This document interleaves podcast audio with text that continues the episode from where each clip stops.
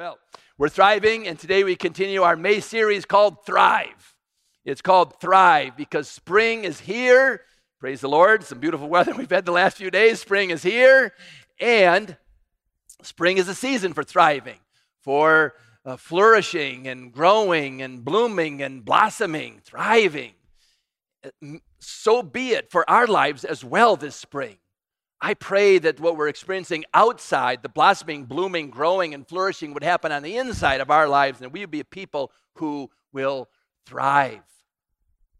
And we, we, ta- we began last week talking about what it means to thrive, what it means to be people who are really thriving. I said last week that God has placed within us a desire to thrive. God has put within us a, a desire to grow and flourish and experience life in abundance. And yet, oftentimes, we find ourselves not thriving, but simply surviving. Have you ever said to yourself, Oh, I'm glad I survived another day, another week at work? And sometimes we all, we, sometimes we all have kind of seasons like that, right? I survived another day, another week at school. I survived another day, another week with my family, with my parents, with my kids. We all have those times, right? And yet, God calls us to take this desire not just to survive, but to thrive. Even in the midst of difficulties and challenges, trials and tribulations, we can thrive. We can experience God's life and power in our lives. Well, how? Well, by reflecting on and living like the tree. Last week we talked about the tree. That's what it's known in South Alabama. Geneva, Alabama is the tree. It's also known as the Constitution oak because it's a big oak tree that sits at the junction, uh, uh, this confluence of two rivers, the Pea River and the, and the Choctawhatchee River. And it's thriving there, it's, and it's called the Constitution oak because it's been around as long as the Constitution's been around. So here's a picture of the Constitution oak or the tree. And that tree is a picture of our series. That tree is an analogy for our series titled Thrive. Uh, the tree has roots and it has reach. That tree has an extensive root system and it has branches that are extending out. And so, if we are going to thrive, we need to be like that tree. We need an extensive root system, and we need to extend ourselves out to others. Roots plus reach equals thrive. When we have that root system, when we are reaching out to others, we will be a people who are thriving. Here's what it says in Psalm chapter 1, verse 1. Oh, the joys of those who do not follow the advice of the wicked, or stand around with sinners, or join in with mockers, but they delight in the law of the Lord, meditating on it, meditating on it day and night. They are like trees. There's the analogy. They are like trees planted along the riverbank, bearing fruit each season. Their leaves never wither, and they prosper in all they do. This is what it says in Jeremiah chapter uh, 17, verse 7. But blessed are those who trust in the Lord and have made the Lord their hope and confidence. They are like trees. There's the analogy again. They are like trees planted along a riverbank with roots that reach deep into the water. Such trees are not bothered by the heat or worried by long months of drought. They're not worried by trials and tribulations, by difficulties and challenges. Their leaves stay green and they go right on producing delicious fruit. Thrive as it says in our theme song for the series, Thrive, into your word. We're digging deep to know the Father's heart. Into your world, we're reaching out to show them who you are. Into your word, we're digging deep to know the Father's heart. Into your world, we're reaching out to show them who you are. So we're focusing today uh, on, on our roots. Last Sunday, we kind of kicked it off with an introductory message about roots and reach equals thrive. Well, this Sunday and next Sunday, we'll talk, uh, zero in more on the roots. And then the last two Sundays of May, the fourth and fifth Sundays of May, we'll look, we'll look at reach. Last Sunday, I said that when we talk about roots, two of the best ways to feed our root system, to dig our roots deep, are one through God's Word. Like it says in Psalm 1, they're meditating on the law of the Lord. They're meditating on the Word of God day and night, and they will be like those trees firmly planted by the riverbank. So we dig into God's Word. That's one of the ways we feed our root system, and we pray. We communicate with God. We offer ourselves to God. We pray. We intercede for others. We pray. So, so we feed our root system by Scripture and by prayer. And today, we also feed our root system by being rooted in community. We feed our root system by being rooted in community. Put a little outline in the back of your program if you'd like to follow along on that. You're welcome to do that. Rooted in community. Even though faith is personal, it's not meant to be private. There's no such thing as a solitary Christian. Christianity is not a solo sport. We were not meant to be Lone Ranger Christians. We are meant to be connected. We are meant to be uh, in community together, rooted in community together. We need community to thrive. We need God's word to thrive. We need prayer to thrive, and we need to be rooted in community in order to thrive. And, and I'm so excited, as we saw earlier in the service, about the new members because the new members have chosen to be rooted in community. Each of you who are new members, you've chosen to say, This is my community. I'm going to be rooted in the community called Asbury. And I pray that you, as you continue to root yourself in the community called Asbury, that you will continue to thrive. And I pray that the Asbury community will help you to thrive. As we are rooted in community, we thrive. 1 Corinthians chapter 12. The, ch- the church is described, by the way, in the New Testament as, uh, as a body. So think about the connection of the different parts of the body. Uh, the New Testament's a body, and as a body, we are all joined together. You'll find that description of the church the, throughout the New Testament as, as, a body. And so, as a body, we're interconnected, we're joined together, we are interwoven with one another and interconnected. 1 Corinthians chapter 12 talks about this. The Apostle Paul writing to the early church, wanting the early church to, to know of their uh, importance of being connected. Verse 4 there are different kinds of gifts, but the same Spirit distributes them. There are different kinds of service, but the same Lord. There are different kinds of working, but in all of them and in every one, it is the same God at work. Now, to each one, the manifestation of the Spirit is given for the common good, for the good of the whole. Verse 11 all these are the work of the one and same Spirit, and He distributes them to each one just as He determines.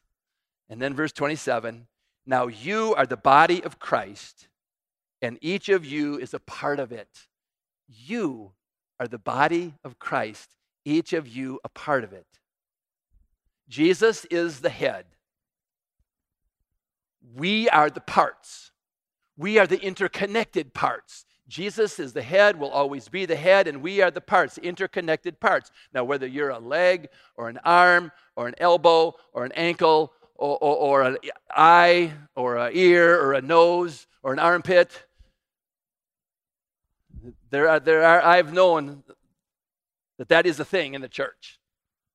There, there are uh, some people I've known over the years are just just call it out armpits. You know, everywhere they go, they kind of just stinking it up. Just saying. I'm not looking at anybody in particular this morning, but just say, say so we all have our, our role, our, our part, our function. We are, are all interconnected. Some of you know what I mean when I'm talking about that, right?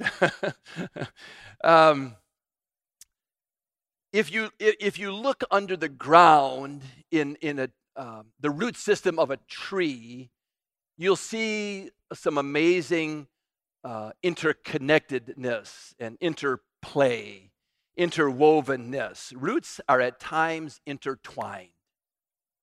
Roots are at times intertwined, they're interconnected. Some foresters uh, talk about the roots communicating with each other.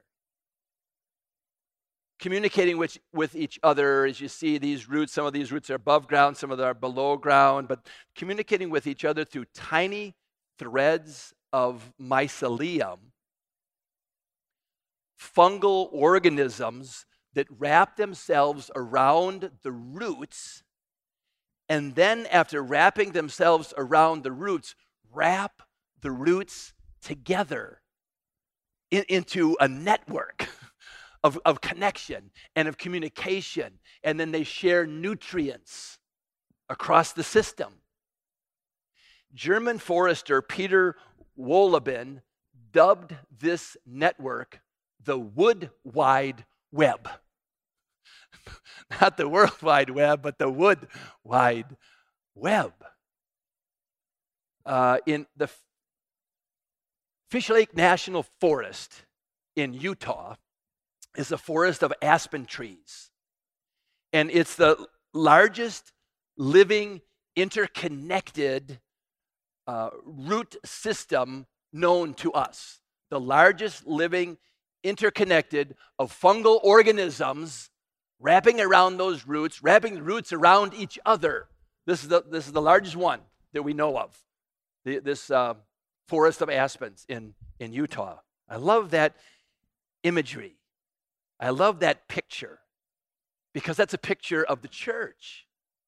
That's a picture of our interconnectedness, our being intertwined with each other, our sharing nutrients, feeding each other, our growing together, strengthening one another, communicating with each other.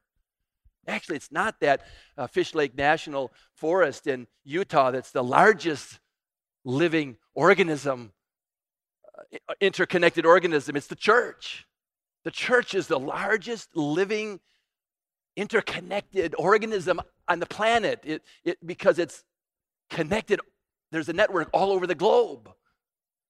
And, and we're interwoven, we're interlinked, we're interconnected.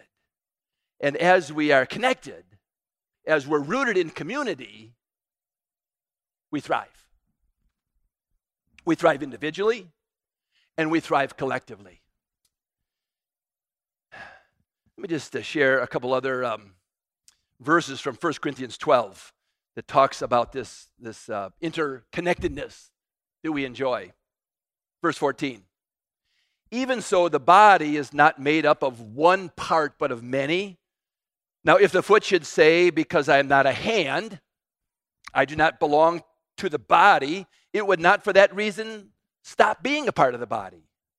If the ear should say, Because I am not an eye, I do not belong to the body, it would not, for that reason, stop being a part of the body. If the whole body were an eye, where would the sense of hearing be? If the whole body were an ear, where would the sense of smell be? But in fact, God has placed the parts in the body, every one of them, just as He wanted them to be. And if they were all one part, where would the body be? As it is, there are many parts, but one body. So when we understand and affirm this interconnectedness, when we understand and affirm the interconnectedness, we then realize that everyone is important. Everyone's important. Everyone has a role to play. And everyone has something to contribute. When we understand and affirm this interconnectedness, we realize that everyone's important, everyone has a role to play, and everyone has something to contribute. That's you, that's me, that's all of us. When we are rooted in community, the body of Christ, we thrive. We feed our root system, we thrive.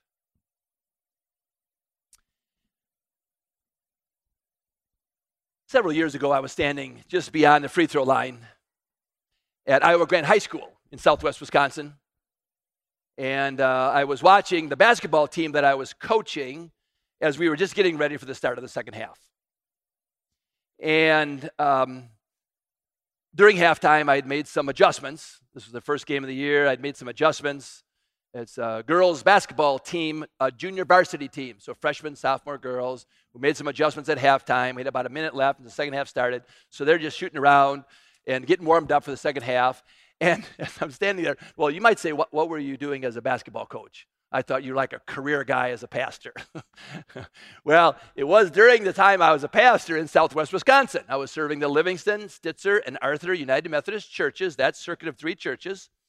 I had been there for four months. Wendy and I had moved there, and um, I heard that there was an opening for a basketball coach for freshman, sophomore girls, JV girls, at the high school. It was mid October, and uh, I thought, that's interesting. I had never coached before, but I had played basketball in high school, so I knew a little bit about basketball.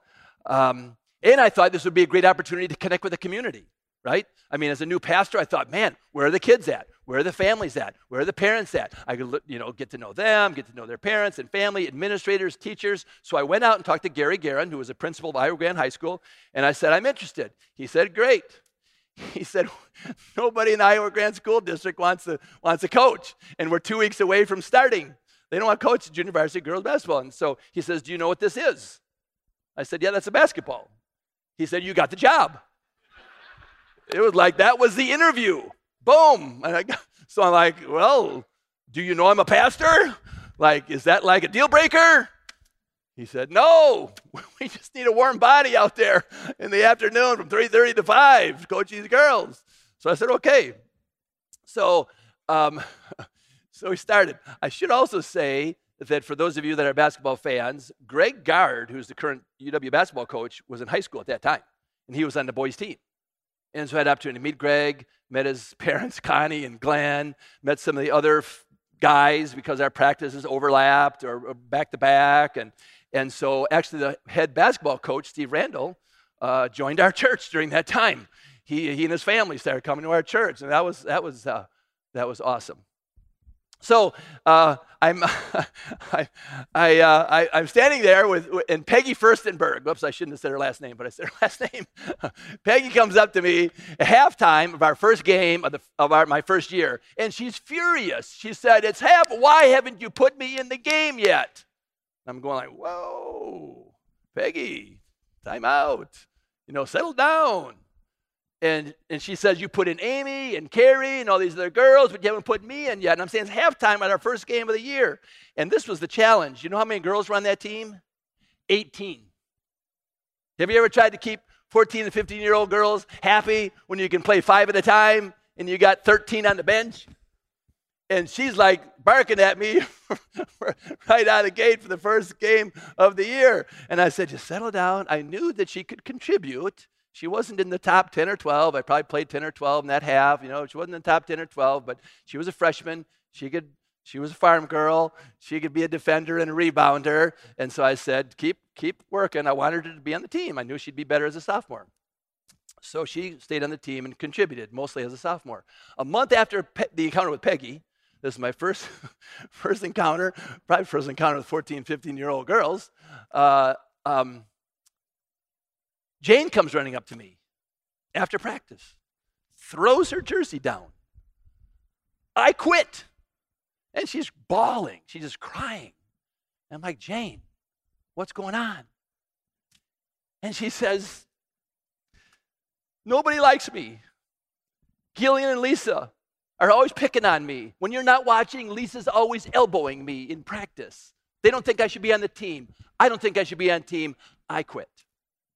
I said, Jane, settle down, take a breath, talk to her. I wanted her to be on the team. She was also a freshman, could be better as a sophomore, but she was quick and she was uh, a good dribbler. And when the other team would press, I'd call timeout, and get Jane in the game because she was one of our best press breakers. She could break the press. So I wanted her to stay on the team. So I encouraged her. She stayed on the team and contributed. Well, I say all that to say this the church is a team just like that basketball team I was coaching. Have you ever felt like quitting? Sometimes we feel like quitting, don't we? Sometimes there are some other people on the team that we have a hard time getting along with. Have you ever experienced that? Sometimes we wonder whether we have a role to play, whether we have a spot on the team. Do I have anything to contribute? Am I really needed? Have you ever wondered about that? The answer is everyone is valuable. Everyone's a critical part of the team. Everyone has something to contribute. We are interconnected. We are the body of Christ. Interwoven, interconnected, each an important part of the team, the greatest team in town. And when we connect and interconnect, and when we fulfill our role, that's when we thrive. When we're rooted in community, we thrive. And then one final dimension about being rooted in community. Um, uh, being rooted in community, uh, I think about on this Mother's Day, the home is a community, isn't it? The, the family is a community. The home, the family is a community. God's design is for us to be interconnected in the home, in the family. Now, depending on what, what, what your family looks like currently, depending on what kind of family you're in, depending on how big it is, how close it is, God wants to use those close relationships we have in our family or extended family to help us to thrive. The home is a place for us to thrive. The home is a place of, of, of interconnectedness, a place of being interwoven. Our roots going down deep to draw up life and strength and blessing from our family. How's that going, moms and dads, grandmas and grandpas, aunts and uncles? Brothers and sisters, how's that going? it's from the family that we find our rootedness. It's from the family that we find our faith. It's the family that provides that rich soil for us to be able to thrive. How's that going for you? On this Mother's Day, I think of the great preacher, prince of preachers, G. Campbell Morgan. G. Campbell Morgan had four sons, and all four sons became preachers. Uh, one day at a family reunion, uh, someone asked one of the sons, So, who's the, who's the Morgan who was the greatest preacher? And the son replies without hesitation, Mom. and he says, Mom is the greatest preacher in our family by word and deed. Uh, on this Mother's Day, I am blessed to be able to say that my mom is the greatest preacher in our family. By her words and her deeds, mom's the greatest preacher. Mom has provided faith roots, and rich soil for our family to be able to thrive. Thanks, Mom. Thanks, Mom.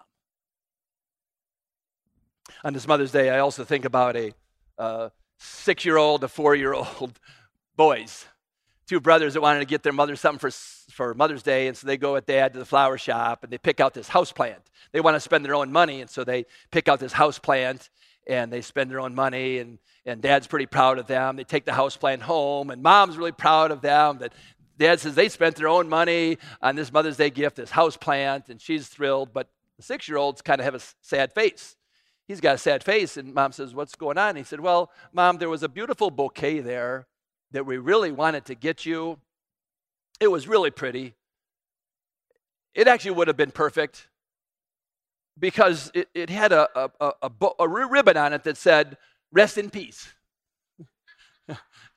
and mom, you're always asking for a little piece so you can get some rest. But we didn't have enough money to buy that. Well, on this Mother's Day, for those of you that are moms or spiritual moms, I hope you'll get a little rest, take a break. Hope you'll enjoy a little peace, but don't don't take too much of a break because because you provide the roots and the faith and the rich soil for your family to flourish. May all of us renew our commitment to being connected and rooted in community, interconnected with one another, interwoven with each other, each of us finding our place, our role, our part, every one of us important. May all of us renew our commitment to being rooted in community. And may then our home join the church in being that rootedness, that place of rich soil, that place of faith, so we can all together thrive. Let's pray. Lord God, we're so thankful for your word, the witness of your spirit. We thank you for being our heavenly Father. And we thank you that, as Jesus said, you're like a mother, a mother hen gathering her chicks in the nest. Thank you, Jesus, for that imagery. Thank you, God, for being that for us. Gather us together, protect us, shelter us. Lord, help us to be rooted in you. Help us to be rooted in community. Help us to add to the soil of, of faith in our homes and enable us all, Lord, to thrive. In Jesus' name, amen.